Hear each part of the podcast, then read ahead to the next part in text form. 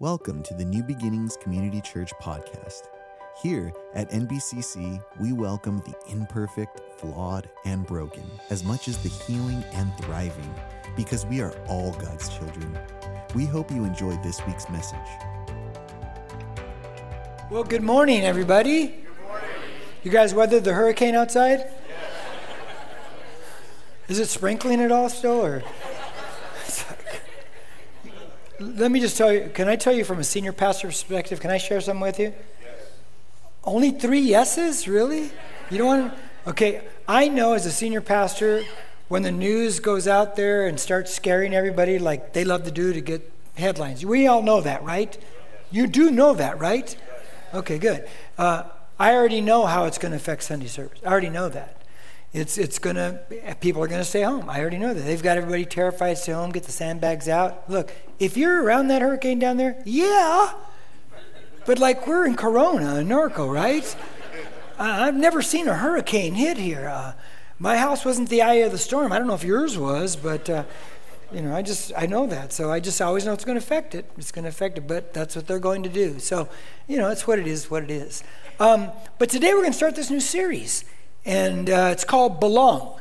And it's going to be a good four weeker, and then we're going to uh, move into one of our books we're going to cover on Sunday mornings uh, this year. The first one will be Galatians uh, in, in five weeks from now. And today we're going to start with this, um, with this question of why be part of a church. Because the whole idea is, is the Belong series. And so I, I want to begin with uh, something that a guy by the name of David said. We know him as King David. And he lived about 3,000 years ago. You put up on the screen for me there, um, John. And but but let me tell you something that's always I like to point these things out to you. Um, you see, David for many many years, King David, uh, they would say that he never existed that there's absolutely no evidence for him whatsoever. And that's what skeptics do all the time to the Bible. Have you ever noticed that? They always do that. As I, I found somebody that, the, that we have no historical evidence of besides the Bible, therefore, this is not true. It's like, come on, man. And so, about 30 years ago, archaeologists were digging up stuff, and guess what they found? They found what's called a stele, S T E L E. It could be a cylinder or a slab, but mostly it's a cylinder, I believe. And carved in there are some history and statements and all kinds of stuff in time periods. And this one dates to 900 BC. And guess what? In that stele, it mentions the house of David. And so we have the earliest uh, uh, historical, archaeological evidence that David and King David really did exist. Once again, pointing out that the Bible is true and the skeptics are wrong. Any amens on there right there? And I just love stuff like that. Now, David, who now exists um, 3,000 years ago, he said this. He said, I was glad when they said to me, Let us go to the house of the Lord. And you know, that, that statement, it really jumps out at you if you think about it that here's a guy, and he's gone through a lot. I mean, he went through 10 years of, of lots of pain on the run from King Saul, who tried to kill him or was trying to kill him. But he says, I was glad when they said to me, Let us go to the house of the Lord. Have you ever asked yourself or thought, Am I really glad that I'm going to church this morning? Or do you get excited about going to church? Anybody? I, I know I do. I, raise your hand if you do. Good. The rest of you do not. Okay, that's the most hands I've ever seen. Oh, good. All right. So, so you come on time. You can't wait to get here, right? Oh, okay. Well, that's not today's message, but let me write that down. So, um, but he says, I was glad. I was really glad. He's excited, etc. And, and that's a good thing because there should be some kind of a joy and maybe a little bit of exuberance that I get to go and worship God and see the people in fellowship, right? I think there should be some of that because we are the family of God. Now, this whole thing about being part of a church, um, it, has been under attack for quite some time, and and you know, let, let me let, let me just be honest with you from my heart because I read the surveys and all these things, and I do talk to people, and uh, it's like uh, not so many people are excited about going to church anymore. And it's in America, it's less and less and less Christians are actually attending a fellowship. Did you know that? It's decreasing in America. And that's not a good sign. And it's not so much, it's not only that there's less Christians, but it's also millions of Christians don't bother attending a fellowship. And I don't understand that. Do you understand that? I don't, I don't get it. But I've talked to some of them and they give me great sounding reasons that aren't biblical, but you know, they give it to me. So I'm sitting talking to this one guy about a year and a half ago. And we're di- he's not Christian, and we're dialoguing back and forth, and uh, and then he says to me this. He says, "I believe in ministry, but I don't believe in church." And you know, if you're like me, my biblical bat senses turn on at that moment. And I'm thinking, I believe in ministry, but I don't believe in church. And I already know what Jesus said about church. I know what the New Testament says about it, I know all this stuff. And I'm thinking, he's come up with his own interpretation. Because when he says, I believe in ministry, he's really saying, Well, I believe in helping people and doing things for people.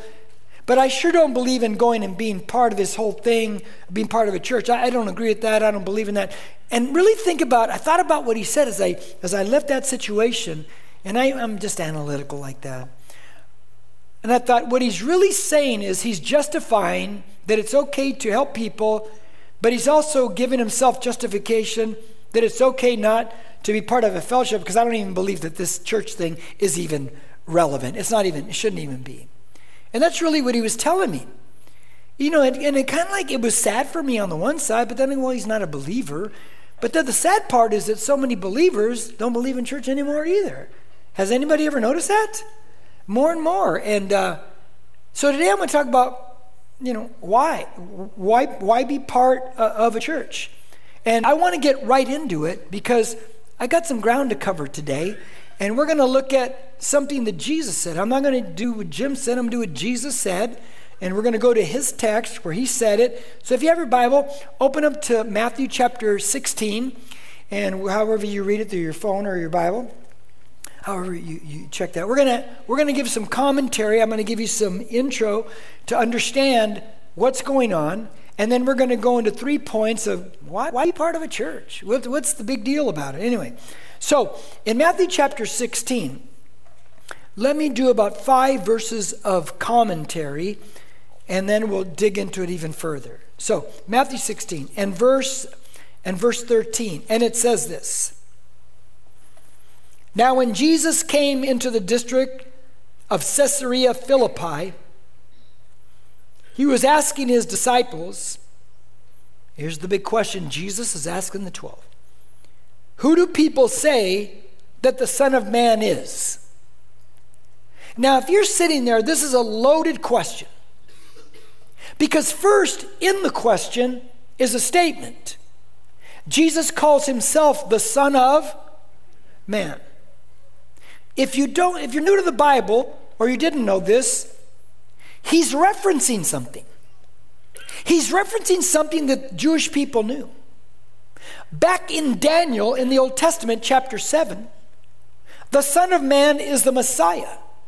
He's God. So Jesus saying, Who do the people out there say that me, the Messiah, God is? And he's telling the disciples already who he is. But he's already, he's been telling them already. But he asked for, well, what's the crowd? What, what's going on? Now, did you notice what city or what area that Jesus has taken the disciples to to ask the question. Caesarea Philippi. This was a place, this place was founded by Alexander the Great, but it became a, um, a center for demonic activity. Let me explain. Some of you have been to Caesarea Philippi. It's on the northern side of Israel. When you go there, you see it's just beautiful. And the, the water, the beginnings of the Jordan River start there. Mount Hermon is the backdrop. It was once called during these demonic earlier stages Mount Baal, which is a false idol. Pan worship was the center, it was the center of pan worship. You will see carvings in the mountain where idols used to sit in these little indentations. There's a pool inside there of water where they did believe long ago, where the, this is the headwaters of the Jordan, where they believed that demonic it was a bottomless pit they believed that this, this water but it isn't But they believed the demons would come out of there every year and go and do their damage and go back in. It's a cave where the water is. And the cave in that day was called the gate of hell. Now that becomes important because if you know the rest of the text, you know what Jesus is, he's going to use that statement. You know that, right? Yes or no? Some okay, you're going to learn this now. He's, so Jesus is using the backdrop of, uh, of this demonic area of Israel, and the gate is called the gate of hell. And he's going to talk about church, and he's going to talk about the power of God through the church against the demonic forces. And it's a magnificent backdrop. I mean, he picked up the perfect place for this. It eventually be called, is called Caesarea Philippi because it was named eventually after one of the Caesars, uh, Philip. And so, um, and so here comes Jesus, and as he sits there or stands there, the backdrop is the gate of hell. And so Jesus is going to ask the biggest question. Guys, because these are the guys who are going to carry his message to the whole world. And if they don't get him right and who he is, they're going to spread all kinds of deceit and lie and error, correct? And so he asks them the question who do the people out there, who does the crowd, what's their opinion of me? What, what's their thoughts? And now watch the answer to that question. They're going to tell him this is what people think about it. Verse 14. And they said, Some say John the Baptist, others Elijah because they believed Elijah was coming back. Even when Jesus on the cross, when he says, Eli, Eli, lama sabachthani, some of them said he's calling for Elijah. No. But still others, Jeremiah or one of the prophets. And so everybody out there is getting it wrong. They're guessing he's this guy, they're guessing he's like this, and they're guessing he's like this, and they're getting it wrong. Now, I want to I, want to read a little bit more, then I want to kind of attack this idea here. Because in verse 15, he said to them, But who do you say that I am? So Jesus now, he hears what everybody out there saying through his disciples, but he says, Okay, guys, I get it. But who do you say that I am? Who do you know that I am? Because that's all that really matters, because they're the disciples and they're going to carry the message. And watch their answer in verse 16. Simon Peter's going to answer. Simon Peter answered, You are the Christ, the Son of the living God.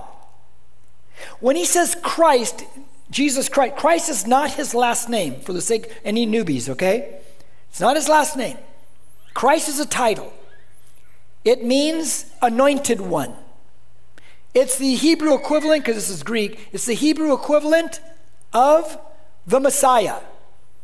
And so Peter answers correctly. And then he says, the Son of the living God. When he said Son of the living God, any, in that culture, the son of a father means you are the same in character quality, you have the same inheritance, it's all equal there. So he's really acknowledging that Jesus is like God and that he's the Messiah. He's getting it right. But I want you to think about something because this has been going on for decades, if not centuries, and it did start way back in the Garden of Eden, but it's very prevalent now in America. Have you ever noticed that most people kind of like Jesus, right? Until until you define him according to what the scriptures say. And once you start to define Jesus, because people are going, oh, oh, I'm okay with Jesus. He's, he was a good teacher, right? Well, he's more than a good teacher. Or say, I'm okay with Jesus. He's just one of many ways to get to heaven. Well, he's not many ways, you know. And then they go on and on, and, and you start telling them who Jesus is that he's the only God, that he's the only way. And Jesus even made the statement. And he has some statements he makes on morality or immorality and sin. And when a lot of people hear that, the Jesus they liked, they don't like him anymore. Because now you've defined him correctly, not according to their own justification or their interpretation. Most people like Jesus until you start giving him biblical interpretation then they're not so crazy about him anymore. And that's kind of where we live right now in the culture. But it's always been there, guys. It's always been there since the garden. Since the day that the serpent questioned Eve and said, Has God really said? Really, is God really like that? Come on, give me a break on that one right there. Now, if you think about what I just said, they're questioning who Jesus is. Well, some say this, some say that, and they're getting it wrong. If, if you're here today and you're saying, Well, I don't think Jesus is, I think, okay, how would you like for people to ask who you are, what you're like, and they don't really know you at all, and they give all kinds of improper interpretations of you, improper definitions of you? You wouldn't like it one bit, would you? But that's what they do to Jesus all day long, seven days a week. People give all kinds of wrong interpretations, but you'll only find the right one here. He asked the disciples, Who do you say that I am? We got to get it right, and we got to get it right right now. And Peter says, Thou art the Christ, the Son of the living God. That's who you are. And watch what Jesus, how he answers Peter in verse 17. And Jesus said to him, Blessed are you. Oh, I love that. Simon Bar Jonah. Bar Jonah, Bar son of Jonah, John son of John. That's all that means. Because flesh and blood did not reveal this to you, but my Father who is in heaven. Do you remember Paul writes in the New Testament that the natural man cannot understand the things of the Spirit, right? Peter now, he understands who Jesus is because Jesus says, The Father has revealed that to you. There's a spiritual element now, and you can understand. When you talk to an unbeliever and you try to reason with them on moral grounds, they're not going to agree with you. They're natural thinkers. I didn't agree with this before I met Christ. I fought with this before I met Christ. But once I came to Christ, and the Spirit of God came to dwell in me at age 23 when I said, I'm going to follow Christ. Now I'm not a natural thinker anymore. I have the Spirit of God in me. Any amens? And once I have the Spirit of God in me, now I can understand these spiritual words because Jesus said these words are spirit and they are life. And only then can I understand and I will agree with this. But before that, I'm fighting you to the death. I don't agree with this stuff. I don't agree with how it tries to tell me how to live my life. I want to sin the way I want to sin. I want to do what I want to do. But when I came to Christ, boy, it changed everything. Peter gets the answer right. And they've got to get it right if they're going to save this world. Now, with that said, with that backdrop, I want to give you three things this morning of why. Why church? Why be part of a church? Why, what's the big deal about this? So here we go. Number one, if you're taking notes, the first one is to expand the kingdom of God on earth. Now, I would like um, I'd like all of us to read verse 18. Here we go. One, two, three, all together. I also say to you that you are Peter, and upon this rock I will build my church, and the gates of hell will not overpower it. Okay. Give me some light here, Dean the dream. Now, before I get into this, how the church drives back the gates of hell, etc., let me start to define some things. Because you need to understand what this is Jesus speaking. You need to understand what's going on here because this has been so misinterpreted throughout the centuries. But I'm going to give you what it is. So you see, because I came up even in a way of belief system that me- misinterpreted this. And here's what it's going, here's what's going on here. When he says you are Peter, because he points, he says, You are Peter. Now, Peter means a stone, just a simple little stone. That's what it means. And remember, Peter's name before this was what? Simon. He changes his name to Peter. You're a stone. And then he says, And upon this rock, Okay, I'll build my church. We'll get to that in a second. And upon this rock. Now, the word, the Greek word Jesus used for rock, it's an interesting word. Now, this is Jesus, mind you. This is not what anybody feels or thinks. This is Jesus, God in the flesh. He says, upon this rock. And the word rock is the idea of a bunch of little stones, they're connecting to a massive, massive giant boulder and slab of rock. Massive. That's what it means. So now, when you put those together, you realize because the way I grew up, I was taught that Peter was the rock that the church is built upon.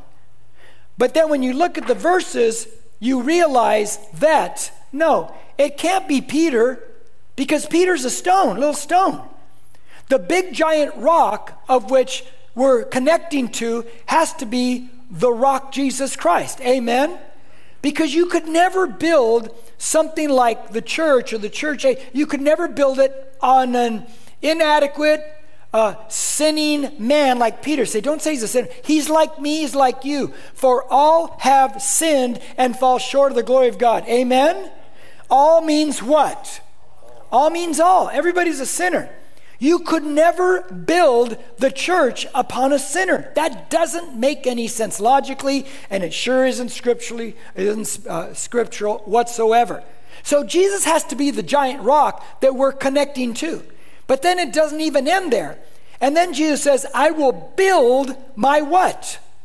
My church. I will build my church. And the gates of Hades, the gates of hell, remember the backdrop he's preaching at? Remember that? They're looking at a gate, a big uh, cave behind them called the gate of hell. He says, I will build my church. Now, when Jesus used the word church, the typical Christian thinks, oh, church, I'm going to go to church. No, you're not. You're going to a building. This is not a church. I know we say that, but it's incorrect and it's, imp- it's, not, it's not biblical. This is just cement and drywall, and it's, there's iron beams in here, and there's air conditioning units. This is just a building. See, church, the Greek word uses ecclesia. Now, what does that mean? Well, it's the idea of a gathering, of a bunch of people gathering together for a common purpose, to fulfill a common purpose all together. Oh, so now you realize that Peter is one of the stones that gathers together the giant rock Jesus, so we all connect, and then we also come together, we gather together for a common purpose in the kingdom of God. Does that make sense? Okay, now, so let me let me take that idea of connecting and gathering, of what you're doing right now. Okay. Anybody older like me? I hate to I hate to say that out loud. It's painful, you know but it's a fact. Okay, when I, my mom used to take me to the scariest movies and some movies you would never take your children to when I was little. I look back, and I would have never taken my kids to those movies. But she took us. There was this movie. I was about seven. And you older people might remember. Do you remember the movie The Crawling Hand? Who laughed real loud? Is that Linda? Okay. The crawling hand.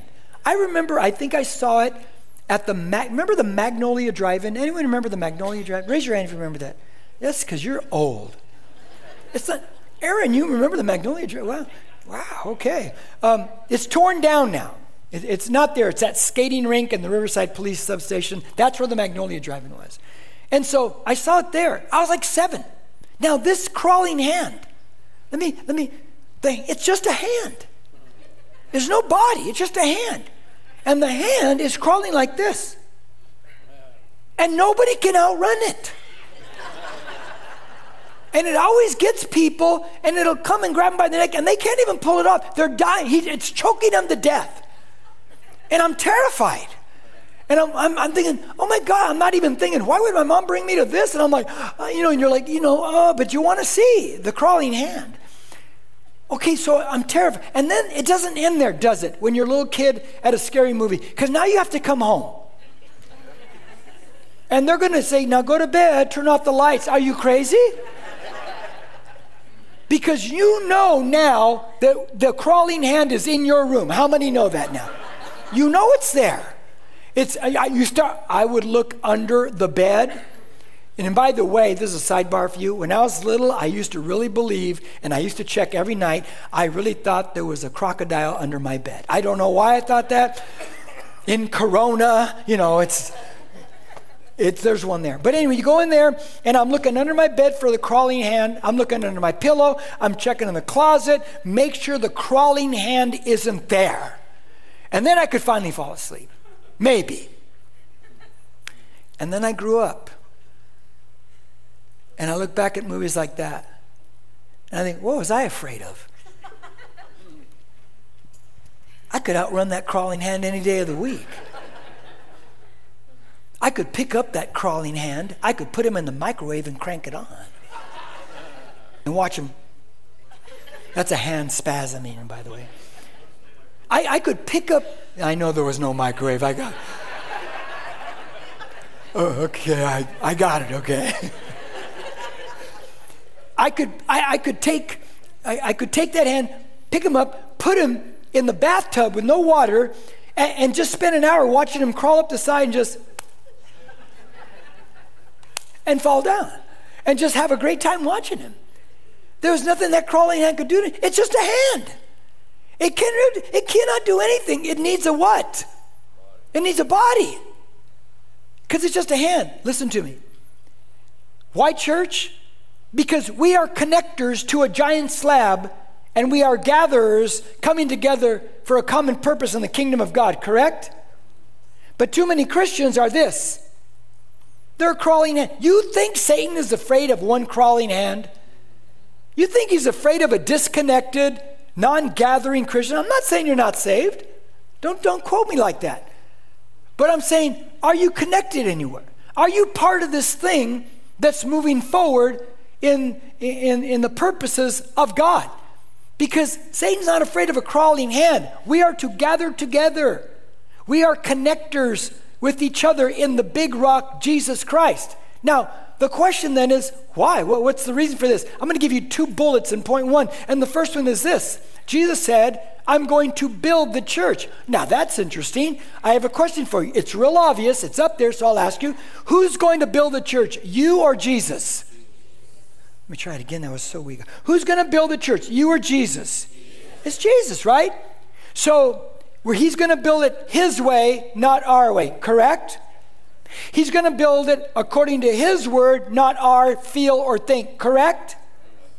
But we are living in a day where people feel and think things, Christians, I'm talking to Christians now, and they're not part of this kingdom the way Jesus. Look, he's going to build it his way, his schematic, his guidelines. He's going to do it that way.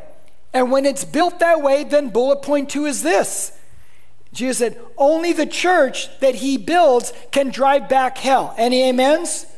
Any amens? Only the church he builds. Only the church he builds can drive back hell. Now, let me share some with some of you. It's a biblical thing, it's prophetic. You're living in it right now. You may not have ever known this, but now let me share it with you. Um, we're, we're ending the book of Daniel on Tuesday night, last chapter, it's Tuesday night. But in Daniel, there's so many great prophecies that are so specific. I don't know anybody can say that the Bible is just written by men. Read the prophecies and then tell me that. Because Daniel nailed it. Hundreds and hundreds of years before the events, and even thousands of years before the events. Nailed it. One of the prophecies that Daniel gives is this prophecy of the 70 weeks. It's 70 weeks of years. Tell him I said hi right there. It's the 70 weeks of Daniel. I'm going to start rapping right now. I'm just starting. I'm joking, bro. It's the worst thing when your phone goes off, I know. Oh, it's okay. Um, but it's 70 weeks of Daniel. Now, what this is, is this. He says and by the way, there's 70 weeks of years or 490 years. He says this thing's going to start at a certain moment in time. The moment that this certain king gives a decree to go back and rebuild Jerusalem, well, we look at that as Nehemiah. May 14th, 4, or March, March 14th, 445 BC. The clock starts. Years go by, years go by, because he goes back and rebuilds it, starts the clock. Years and years go by. 483 years, or 173,880 days to the day. Jesus comes into Jerusalem. The prophecy says the Messiah will be cut off after that 69th week of years. And Jesus is cut off. That's why Jesus said, Had you just known this day, if you would have counted the days, you would have known the moment I walked into Jerusalem. You would have known when, I sh- when the Messiah was here. But you didn't. You paid no attention to the prophecy. And people don't. And the clock stopped at 483 years. But there's still one year, one week of years left, or seven years. It's called the Great Seven Year Tribulation. It's still to come. But in between, when Jesus was cut off and, the, and when that seven year start, what took its place? You and I. That's when the church began. That's when the Spirit came down. Second chapter of Acts. Do you know that we church folk, we are temps? We're temporaries. We're filling in a long couple thousand year gap, expanding the kingdom of God, driving back the gates of hell. Because the Jews rejected Jesus. But don't you re- but realize that God has still loved the Jews, always loved the Jews, and he's not done with them. In fact, when the rapture takes place and Christians are gone, whether in my lifetime or your lifetime, but boy, looking at everything and looking at all the prophecies, it's like it looks like it could happen in our lifetime. It's, it's not that nice anymore. But then when the church is raptured, then starts this last week of years, the great seven year tribulation. And God begins to work through the Jews again. Many Jews will become Christians, Messianic Jews. There will be 144,000 male uh, uh, Jewish men walking the earth evangelizing for Jesus Christ because God still loves people and He's still trying to reach people and drive back the gates of hell while hell itself, through the Antichrist, is walking the earth at that time. Do you understand that? And so you and I sit here right now and we are the church. We're the in between phase, we're the temps, but we're the only ones. And we're the only thing that can actually drive back the gates of hell. And it's got to be the church, us gathering together, the way Jesus says to do it.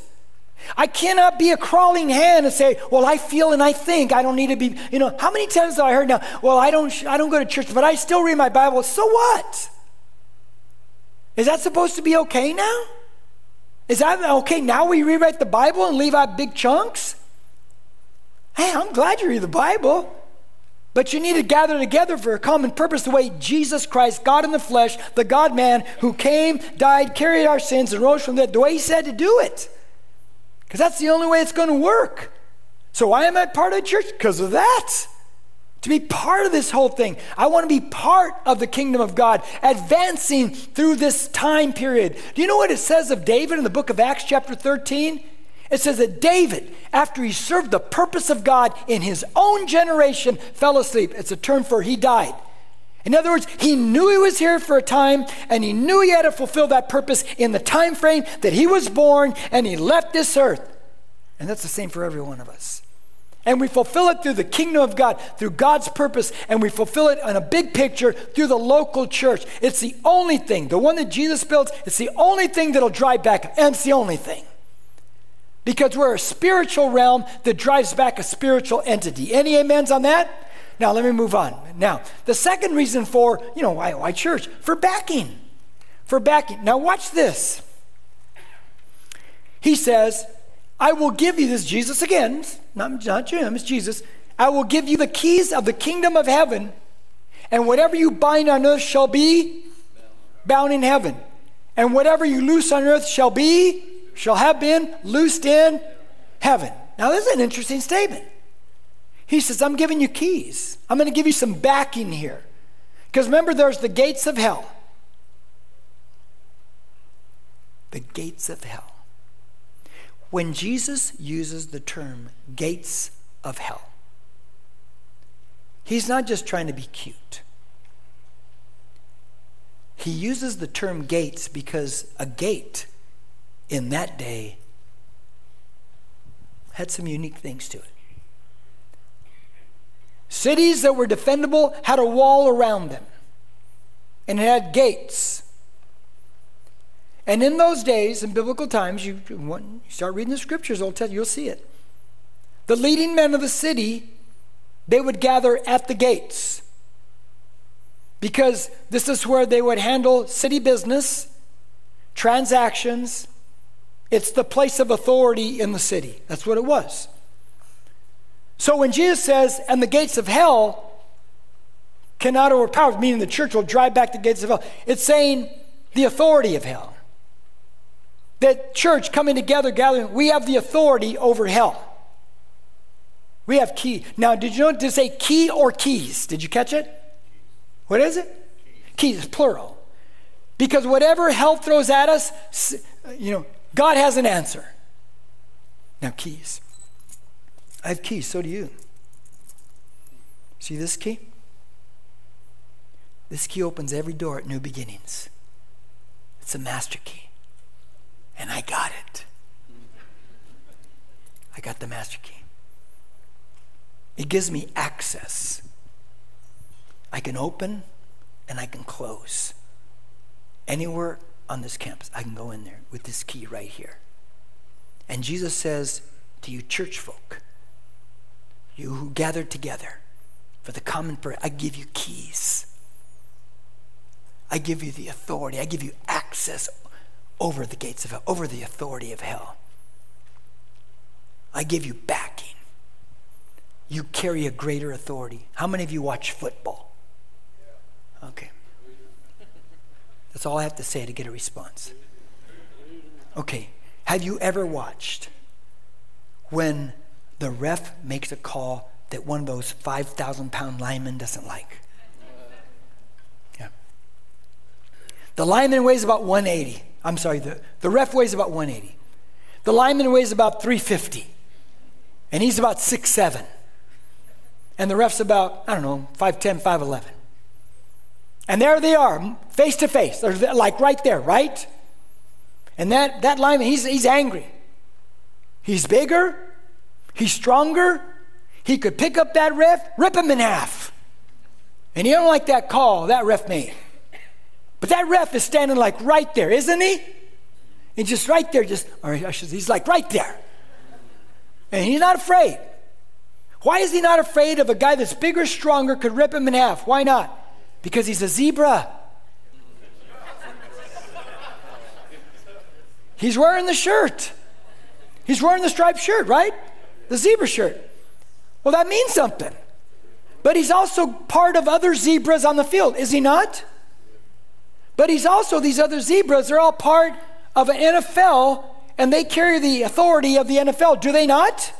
But wait a minute, it goes further. They also carry the authority of the commissioner of the NFL, of that office. They carry all that authority down through lines because they're part of that whole thing. And so, therefore, the ref stands right there. And this guy's bigger, stronger, could rip me in half, but the ref knows something, and so does that big guy. The ref knows I can kick him out of the game. I can even petition to have him suspended.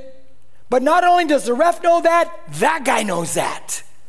And he knows he could kick me out of this game. He could get me suspended. And therefore, that big guy, he don't do anything. That ref says, back off now. And that, okay, you know because he carries an authority of another realm, this ref does, and that gives him the authority on that field. Same thing with church people. You walk around on this planet, you're part of this gathering, and you carry a greater authority, and you need to realize it. If you're ever around me and you hear me praying for something, you will typically hear me pray, and I'll say, I plead the blood of Jesus over that person. Because there's power in the blood. Or I'll use the name of Jesus, of which the demons tremble at those things. And because I'm part of a big body of believers, I've gathered together in a common purpose. I'm not a crawling independent hand. That devil has to back off because the gates of hell shall not prevail against me or the gathering. Any amens? It's that simple. It's just that simple. But you got to gather, you got to connect. It's just that simple. Now, let me move on. And that's the last thing. Why be part of a church? To keep from getting picked off. Now, I will take this one, expand it further in week three, once we're past hurricanes and everybody gets back, okay? I just had to say that as a joke. Now, I, I, wanna, I don't want to be picked off.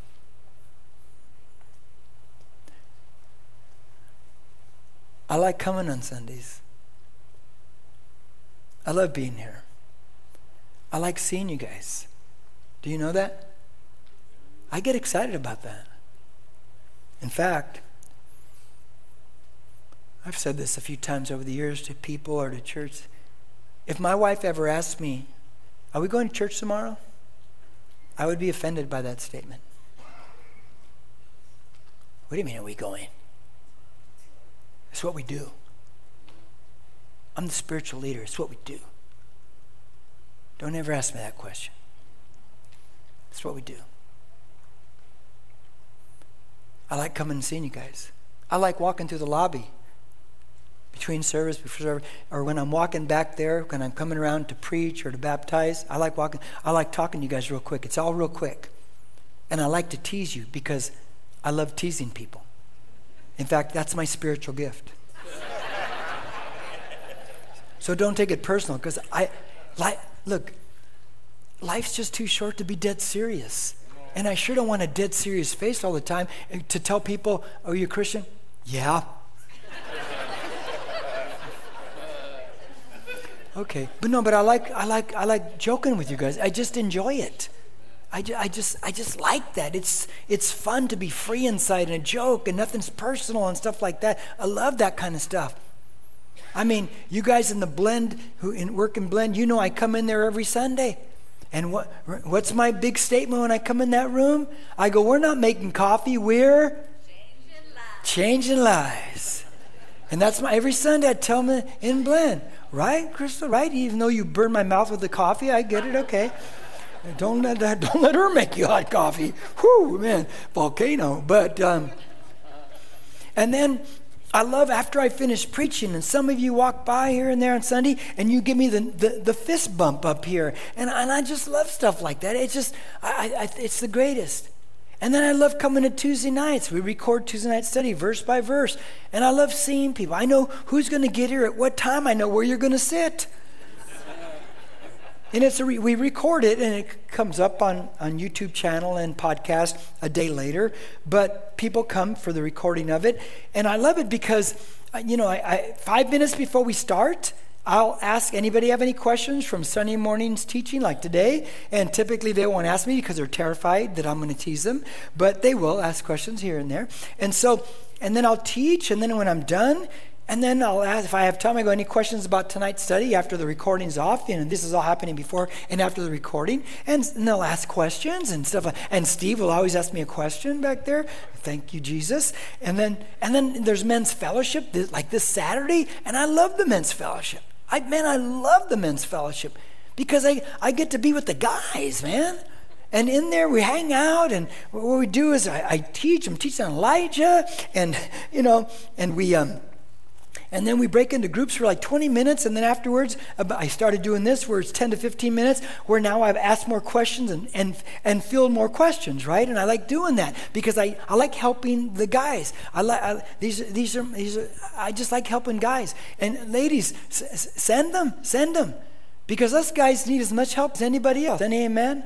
But bigger than that, bigger than that, I am fed up with this culture trying to demand me. Anybody know what I'm talking about? I'm so done with that. I'm finished with that. You're a guy, and it's okay to be a guy. Any amens, guys, on that? And don't and you know and don't message me anything, okay? And don't Facebook me on stuff. Okay? You don't you guys don't know that's what happens, huh? It's easy to do that from far away, huh? Come in. No, I'm just joking. I'm joking. I'm joking. I am a brown belt, I'll let you know. Um, but no, I, I go, bring your guys, let your guys go there, and I'll try to help them do situations and things. And I'm not perfect. I'm, guys, you guys know I open my life up on that those Saturdays. I open my life all the time to, to try to help you guys out. Now, I may send your guy back healthier, and you ladies may not like that. Yeah. But no, it's, it's healthier. It's healthier. But I like all that. You know why I like it? Because I need it. I need to be around you guys. I need to be here on Sunday morning. I need you guys. I need to be around you guys on Saturday men's. I need to be here on Tuesday. I need you guys. I don't want to. You know how many pastors in America are getting picked off? Not just Christians, but senior pastors because they're crawling hands. You got to stay connected. Let me, let me take this thought home. Let's go back to Peter. Look at Mark chapter 14, verse 53 and 54. Now, this is Jesus talking to Peter. And Jesus has just been taken from the, um, the Garden of Gethsemane and arrested. Says they led Jesus away to the high priest. And all the chief priests and the elders and the scribes gathered together. What a coincidence that at 2 o'clock in the morning, they're all there. It was premeditated, it's a scam, false charges. They've been brewing this up for a while. Peter had followed him at a distance. Say, at a distance. Right into the courtyard of the high priest, and he was sitting with the officers and warming himself at the fire. Okay, let's back up now. Peter, one of the twelve. Jesus tells Peter that night before all this happened, he says, Peter, you need to know that you and all the guys here, all my 12 guys, you're to you're to you're to fall away tonight. And Peter says, Oh, no, not me, man. He goes, Yeah, the cock's are going to crow. You're going to die. Oh, no, even if I have to die with you, I'll, I'll never, ever. Um, okay. Okay. Jesus also tells Peter, You know, Satan desires to sift you right now. He's going to sift you. He asks permission, by the way, which is a good thing that we need to know that Satan has to ask permission to do anything to a believer. Any amens? So it's a, it's a short leash. It's a short leash. God's the power. Okay. Then Peter, okay. And then they arrest Jesus. And then the, and he's following, but it says now he follows Jesus at a what? At a distance. Okay, keep that thought. And then he gets there, and he den- and the girl comes up, you're with Jesus, goes, I don't even know the guy. And he denies Jesus, like Jesus said. And Jesus looks out the window, actually. And they catch eyes, and Peter feels so bad. And he weeps bitterly and he goes running out.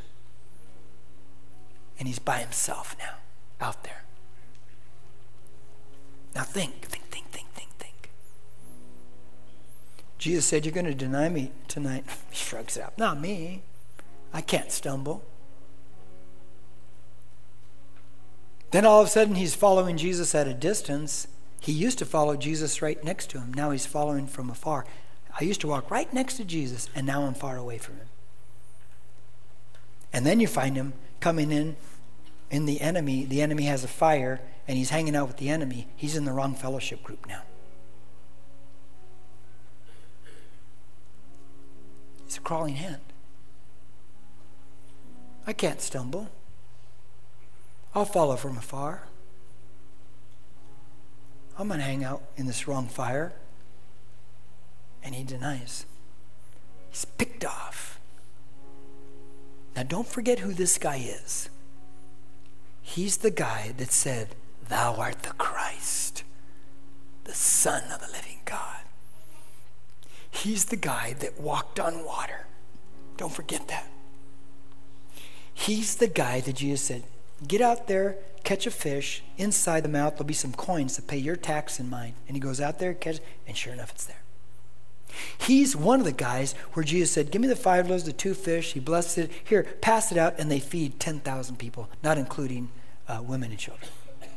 That's that guy. And now you find him picked off. Picked off.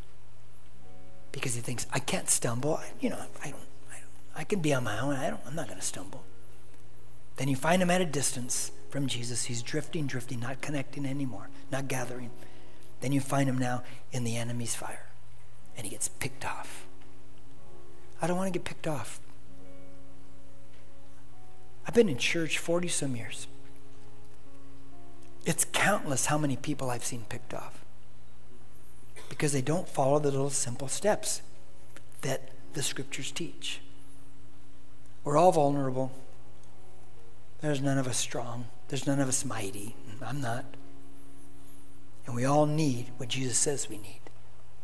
Why do I, why do I tend to fellowship? Everything I said today. Everything I said today. Amen. Let's pray.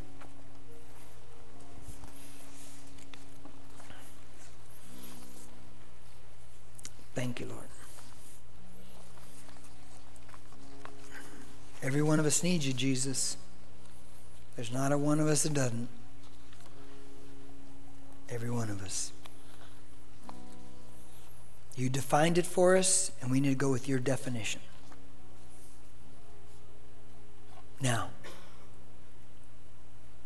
you're sitting here today. I don't know where you stand with God, with Jesus Christ, the God man. But I can tell you that He gave His life for you. I can tell you that the blood He shed was to forgive you, and that He carried your sins and mine on that cross. This is what He came for. That's why He became human. He had to go through that suffering for us. That's how bad one sin is. And they buried him after they killed him. But he rose from the dead and burst out of that tomb to offer us new life. And it's not automatic, friend. It's not automatic. You've got to give your life to Christ. And if you're thinking, I can just be a good person, no, that's completely unbiblical. It's not in the Bible. The opposite of that is in the Bible. New Testament says there's none of us are righteous, not even one. We need Christ. We need his provision for us. So I'm going to give you an opportunity if you've never like I don't know where you stand with God, but if you've never given your life to Christ, you've never surrendered to him, you've never become a follower of Jesus, today's the day maybe. I hope. Or maybe you backslid. You've gone to a distance. You're far away. And you've had a couple of stumbles. And it's getting worse and worse. And you need to come back to Christ. So if you'd like to place your faith in Jesus or rededicate your life, I want you to do one simple thing as a sign between you, me, and God. Open up your eyes and look at me right now. Just do it right now. I'm going to look back at you in a second. Keep your eyes open. And when our eyes meet, you can close them, but do it right now. Now I'm going to say this prayer. And those who looked up at me, I want you to repeat it. But everyone's going to repeat it with you. You're joining a family of God. You're not a solo player here. But when you repeat this prayer, you just have to believe it. Put your faith in the Messiah, not in Jim Del Campo, not in New Beginnings Church, but in the Messiah, Jesus Christ. He's the only one that can save you. And he, he came to do that. And when you place your faith in Him, you activate the grace of God, God's favor in your life. And the Spirit of God will come to dwell in you, and you'll be forgiven of all your sins by the blood of Jesus. So here we go. Repeat after me. Everybody, and especially those who looked up. Thank you, Jesus, for loving me, me the sinner. Forgive me of my sins, and I know I'm forgiven. I invite you into my life to be my Lord, my Savior, my Messiah. You are the only God. Today I surrender completely to you. Now let me pray. God, I pray for everybody that looked up.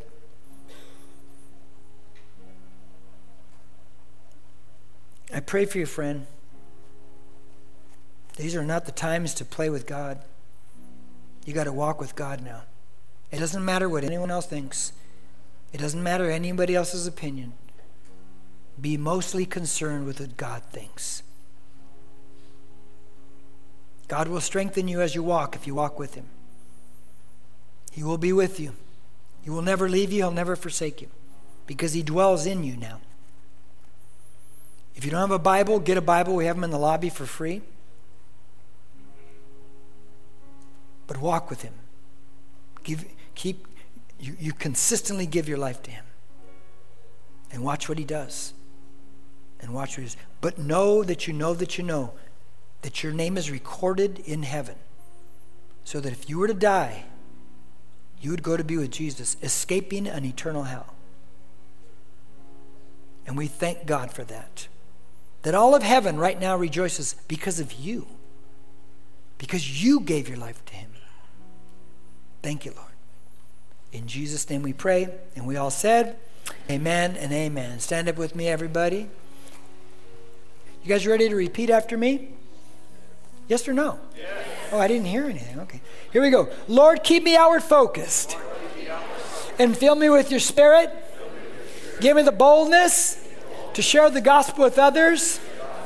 Open up opportunities to minister outside the church because I see what I'm looking for and make me into a generous person like you. And if you have any prayer requests at all, they'll also pray for you there. Take advantage of it. God bless you guys. We'll see you later. Have a great day. Make sure you dodge that hurricane out there. If you need prayer or dedicated your life to Christ, please reach out to us on our social media on Facebook and Instagram at NBCC Norco or email us at hello at nbcc.com. Thank you for listening. Don't forget to share and subscribe to this podcast